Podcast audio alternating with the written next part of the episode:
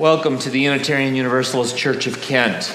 Once again, here we are gathering as a diverse and inclusive spiritual community that seeks to inspire love, work for justice, and grow together in community. Whoever you are, we welcome you. Wherever you've come from this morning, we welcome you. Whomever you love, know that you are welcome here. May this be a place where you can be your fullest and most authentic selves. In this spirit, we extend a special welcome to our visitors. Thank you for being with us today. Several years ago, I hiked Mount Gray's and Torrey's in Colorado. My climbing partner had gotten ahead of me, and the trail was not very busy, and I found myself alone in the quiet hush only found in the wilderness. As I was admiring the complete absence of background noise, I heard this very soft whoosh sound overhead. I looked up and I saw a large bird, its wings outstretched and gliding, and I realized that I was hearing the wind move in its wings.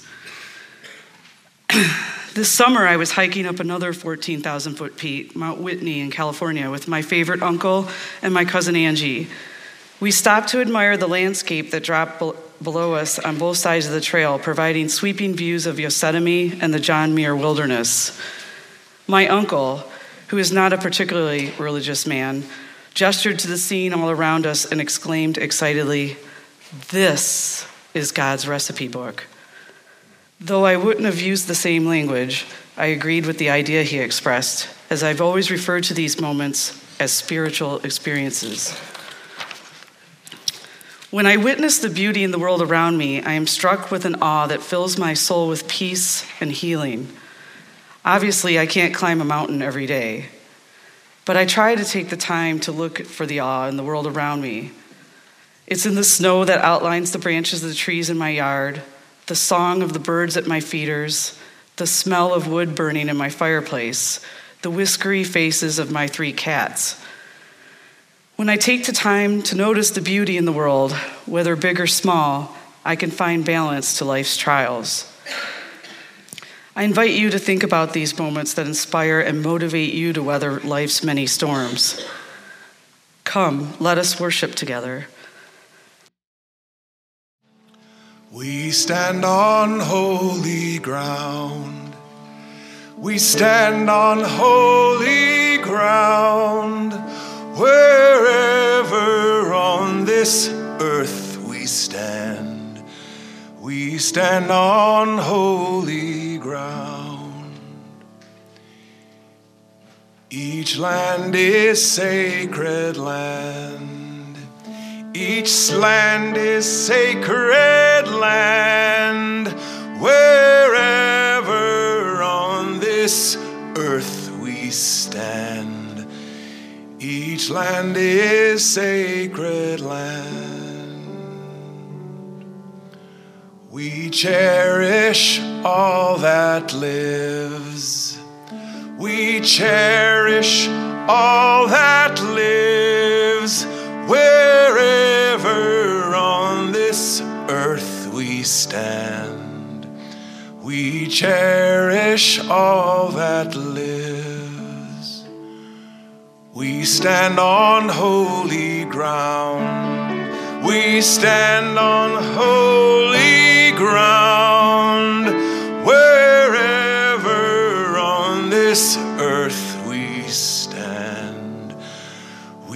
stand on holy ground.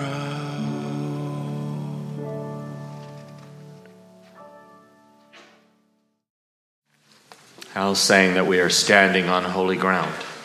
This is holy ground, a space where we can be our truest selves, reflect on the things that really matter in life. So we take a few moments together to connect with the God of our hearts and our understanding, to nurture our spirits with silence and the care of this gathered community, to call to mind the joys and struggles that come with living, and to reflect on the mystery that is life.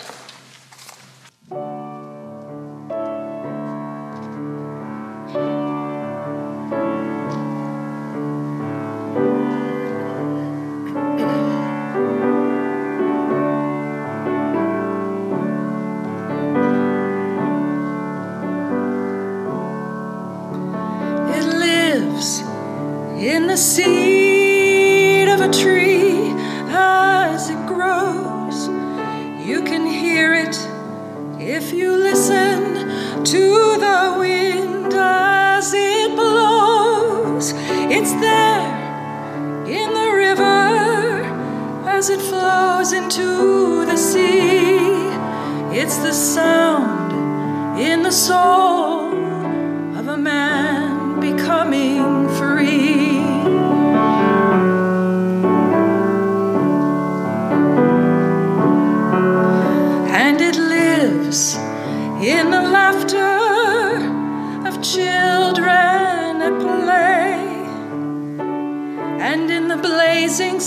sun that gives light to the day. It moves the planets and all the stars that shine. It's been the mover of mountains since the beginning of time.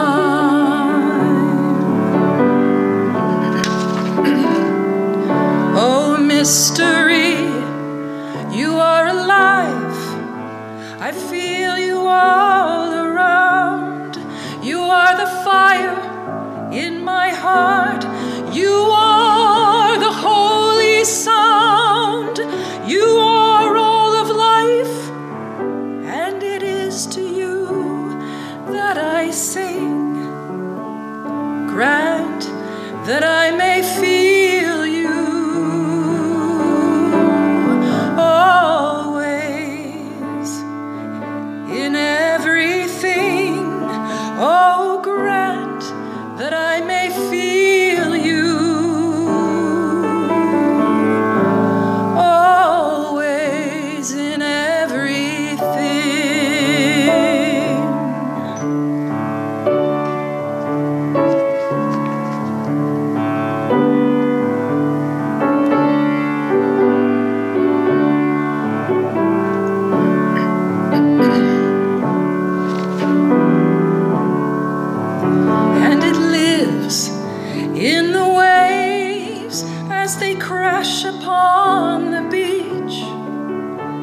I've seen it in the gods that we have tried to reach. I feel it in the love that the world needs so much, and I know it in your smile, my love, when our hearts do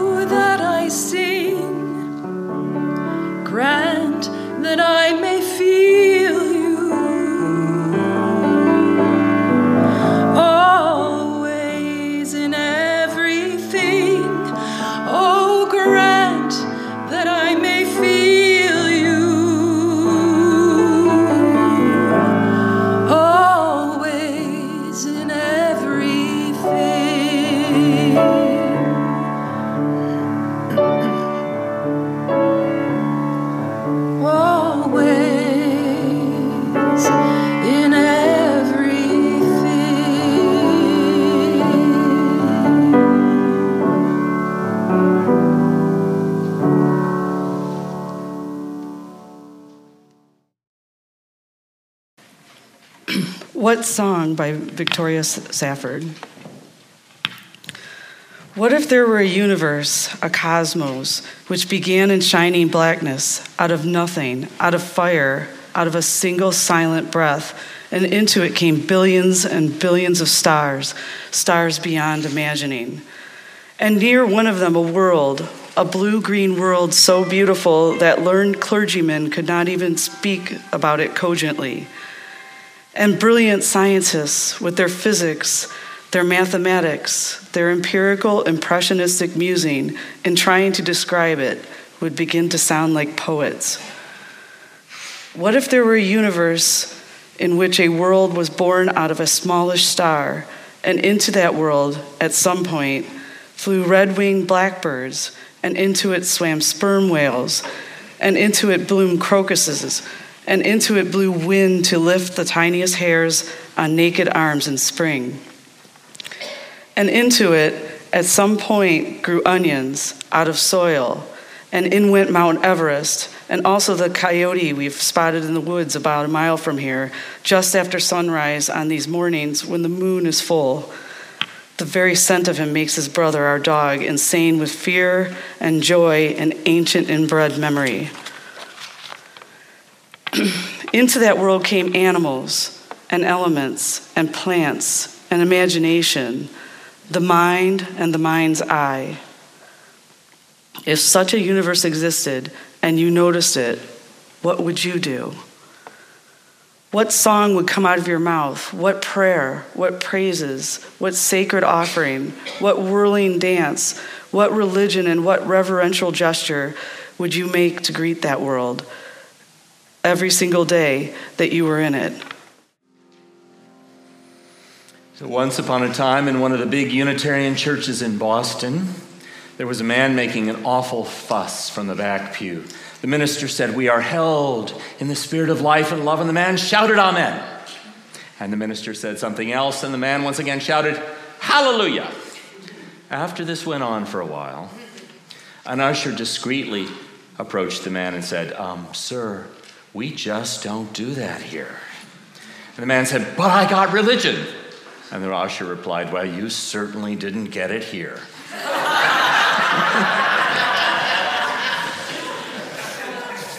Hallelujah!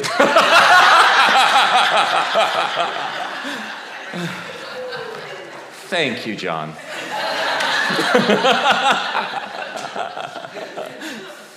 Why not? Don't we come to worship and have active spiritual lives with the hope that perhaps, as writer and poet D.H. Lawrence expressed it, we will get religion, we will experience an awakening, opening our eyes and looking out with new wonder on the creation, and becoming not someone other than ourselves, but more fully ourselves? Aren't we here to risk transformation, to awaken and to look with new wonder at the world and claim our rightful place within it? Aren't we seeking those mountaintop moments in life that make us more fully human and renew our spirits? Have you ever stood outside on a clear night and been at a loss for words as you looked at the vast sky and the stars beyond counting? Or perhaps you've stood at the ocean and felt awe at its sheer immensity and power. Maybe you've taken a bite out of an apple and thought about how it came to be the tree that produced it, the bees that pollinated the fruit blossoms, the just right conditions of sun and rain the fruit needed to mature. Or how about a common rock you pick up? Millions of years of geological history right there in your hand, a piece of the same stardust from which we are all made. Maybe you've heard a piece of music that spoke to your soul. Or you've known the beauty and mystery of seeing a newborn child and had your heart filled with the hope and potential this new life brings to the world. Did that first reading, the video titled Within Two Worlds, touch your spirit in some way? That was the real sermon, you know. Or have you had an experience where you felt at one with all of life? These are experiences of awe. How do you make space in your life for awe, for joy, for wonder. I experience awe through being in nature, like Heidi mentioned during our call to worship. I have even more incentive to do that now since I was adopted by a dog two weeks ago. Bella is a beautiful, smart, stubborn, four and a half year old shepherd collie mix with a lot of energy, so we go for a long walk every day. One of our favorite places is already the Standing Rock Cemetery, a few minutes from the house. We were out there walking past the Standing Rock the other day when she stopped. She froze and she refused to move. Come on, come. She refused to move. I looked up and there was a bald eagle in a tree on the other side of the river, the first bald eagle I've seen here in Ohio. I was awestruck. And at that moment, I felt my heart open more fully to the beauty and wonder of our world. We may take for granted these moments, which are an encounter with the divine breaking into the ordinary, can happen. But our liberal tradition didn't always encourage people to feel awe. In the late 1820s, the use of reason, one of the defining elements of Unitarianism, had pretty much overshadowed emotion in worship. Ralph Waldo Emerson, who served a Unitarian church after graduating from Harvard Divinity School, but resigned after only three years to become a lecturer, teacher, essayist, and poet, became one of Unitarianism's biggest critics. He complained that it had become too academic, too tied to empty ritual, too rational, or as he described it, corpse cold. He wanted religion to be vibrant, alive, intuitive, and open to new ideas and new revelations. For him, it needed to offer a more personal and intuitive experience of the divine, one available to every person. He wanted to feel awe, which he described in an essay titled On Nature this way Crossing a bare common in snow puddles at twilight under a clouded sky, without having in my thoughts any occurrence of special good fortune, I have enjoyed a perfect exhilaration. I am glad to the brink of fear. Standing on the bare ground, my head bathed by the blithe air and uplifted into infinite space, all mean egotism vanishes. After a trip to Europe in the mid 1830s, in which Emerson had a re- revelation of the interconnectedness of all things in nature, he sought out like minded individuals.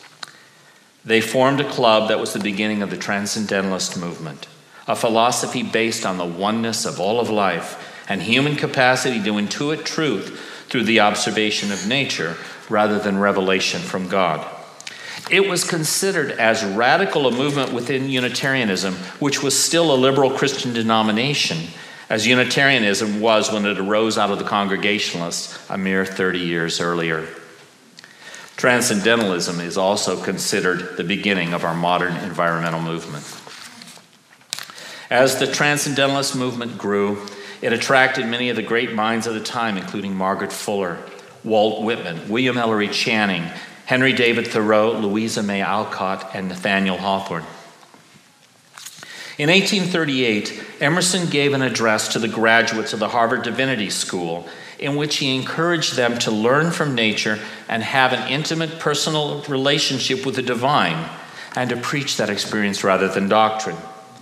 Emerson and the Transcendentalists knew what has become an accepted truth of Unitarian Universalism.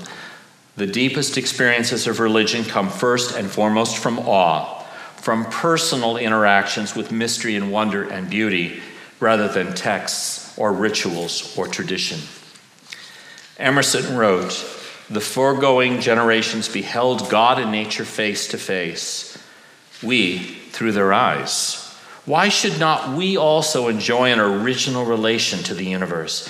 Why should not we have a poetry and philosophy and of insight and not of tradition, and a religion by revelation to us and not a history of theirs? These thoughts are expressed in the first of our six sources of spiritual wisdom. This first source speaks of direct experience of that transcending mystery and wonder affirmed in all cultures that moves us to a renewal of our spirits and an openness to the forces that create and uphold life. Our first source teaches us that not only is awe a universal human experience and the source of revelation of the divine we can trust the most, It has the power to renew us. It also calls us into a deeper relationship with life and asks us to respond by working to heal the world. In September, there was an interview with climate activist Bill McKibben, who talked about meeting with Greta Thunberg while she was in New York to address the United Nations. Greta has been thinking about climate change and worrying over the planet's future since she was eight. Her worry led her to depression, which only lifted when she realized a year ago that she could act and make a difference. Pamela Bartz wrote about this interview and said, Action may lift sadness, but if we're not careful, it can deplete us too. So Bill McKibben stressed with Greta how important it is to have moments of refreshment and renewal. And that led her to talk about her sailing across the Atlantic. McKibben said that as she talked about those days, her face relaxed and beamed, especially when she talked about getting up in the middle of the night and going on deck and being enveloped in a sky full of stars. The deep space of night refreshed and renewed her and gave her the joy to draw on as she continues her work. This feeling of renewal is known as the awe effect. It's been researched, of course. UC Berkeley found that awe may improve our mood and make us more satisfied with our lives. It may be good for our health, even reducing inflammation. Feeling awe may decrease materialism, helping us focus less on money and things and more on beauty and majesty. Awe may also make us better people. Dr. Keltner writes about awe. A study demonstrated that experiencing awe seemed to make people more inclined to help someone in need. They also reported feeling less entitled and self important than other study participants. In subsequent studies, he says, we have found that awe, more so than emotions like pride or amusement, leads people to cooperate, share resources, and sacrifice for others, all of which are requirements for our collective life. Experiences of awe are not the solution to a world that is broken, nor will all awe solve the struggles of our individual lives. But it has the potential to help heal our spirits so that we can join in our truest life's work, ending suffering, war, injustice, a climate crisis that threatens our existence, violence, poverty, anything that prevents all of us from living fully. Victoria Safford asks us if such a universe existed and you noticed it, what would you do? What song would come out of your mouth? What prayer? What praises? What sacred offering? What whirling dance? What religion and what reverential gesture would you make every day to greet that world, every single day you were in it? The poet Rabindranath Tagore wrote, the sky is full of the sun and the stars. The universe is full of life. Among all these, I have found a place, and in wonder and amazement, I sing. Open your eyes in wonder and awe at the beauty and wonder around you. Sing in wonder and amazement at this precious blue green globe. Give thanks for your life. And then together, let's love the world fiercely into the paradise it can still be. May it be so. And together in the spirit of awe, we could make it so. Oh, P.S. It's okay to say amen out loud during the sermon that the Spirit moves you. could we take a few moments of silent reflection together?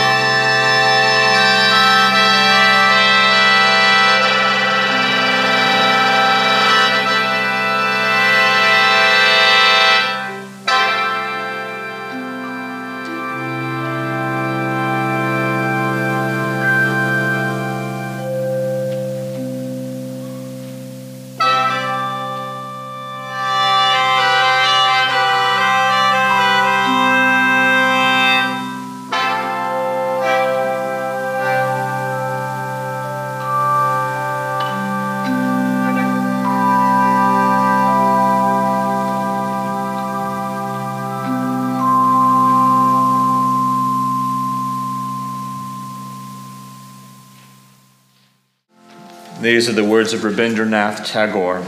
The sky is full of the sun and the stars, the universe is full of life. Among all of these, I have found a place, and in wonder and amazement, I sing. I have pricked my ears, I have opened my eyes, I have bared my heart to the world. In the midst of the known, I have sought the unknown, and in wonder and amazement, I sing. And now, knowing that our work is to answer life's invitation to look around in wonder and awe at the world around us and to love it all fiercely, let us go forth to continue inspiring love, seeking justice, and growing in community. May it be so. Blessed be. Amen and namaste.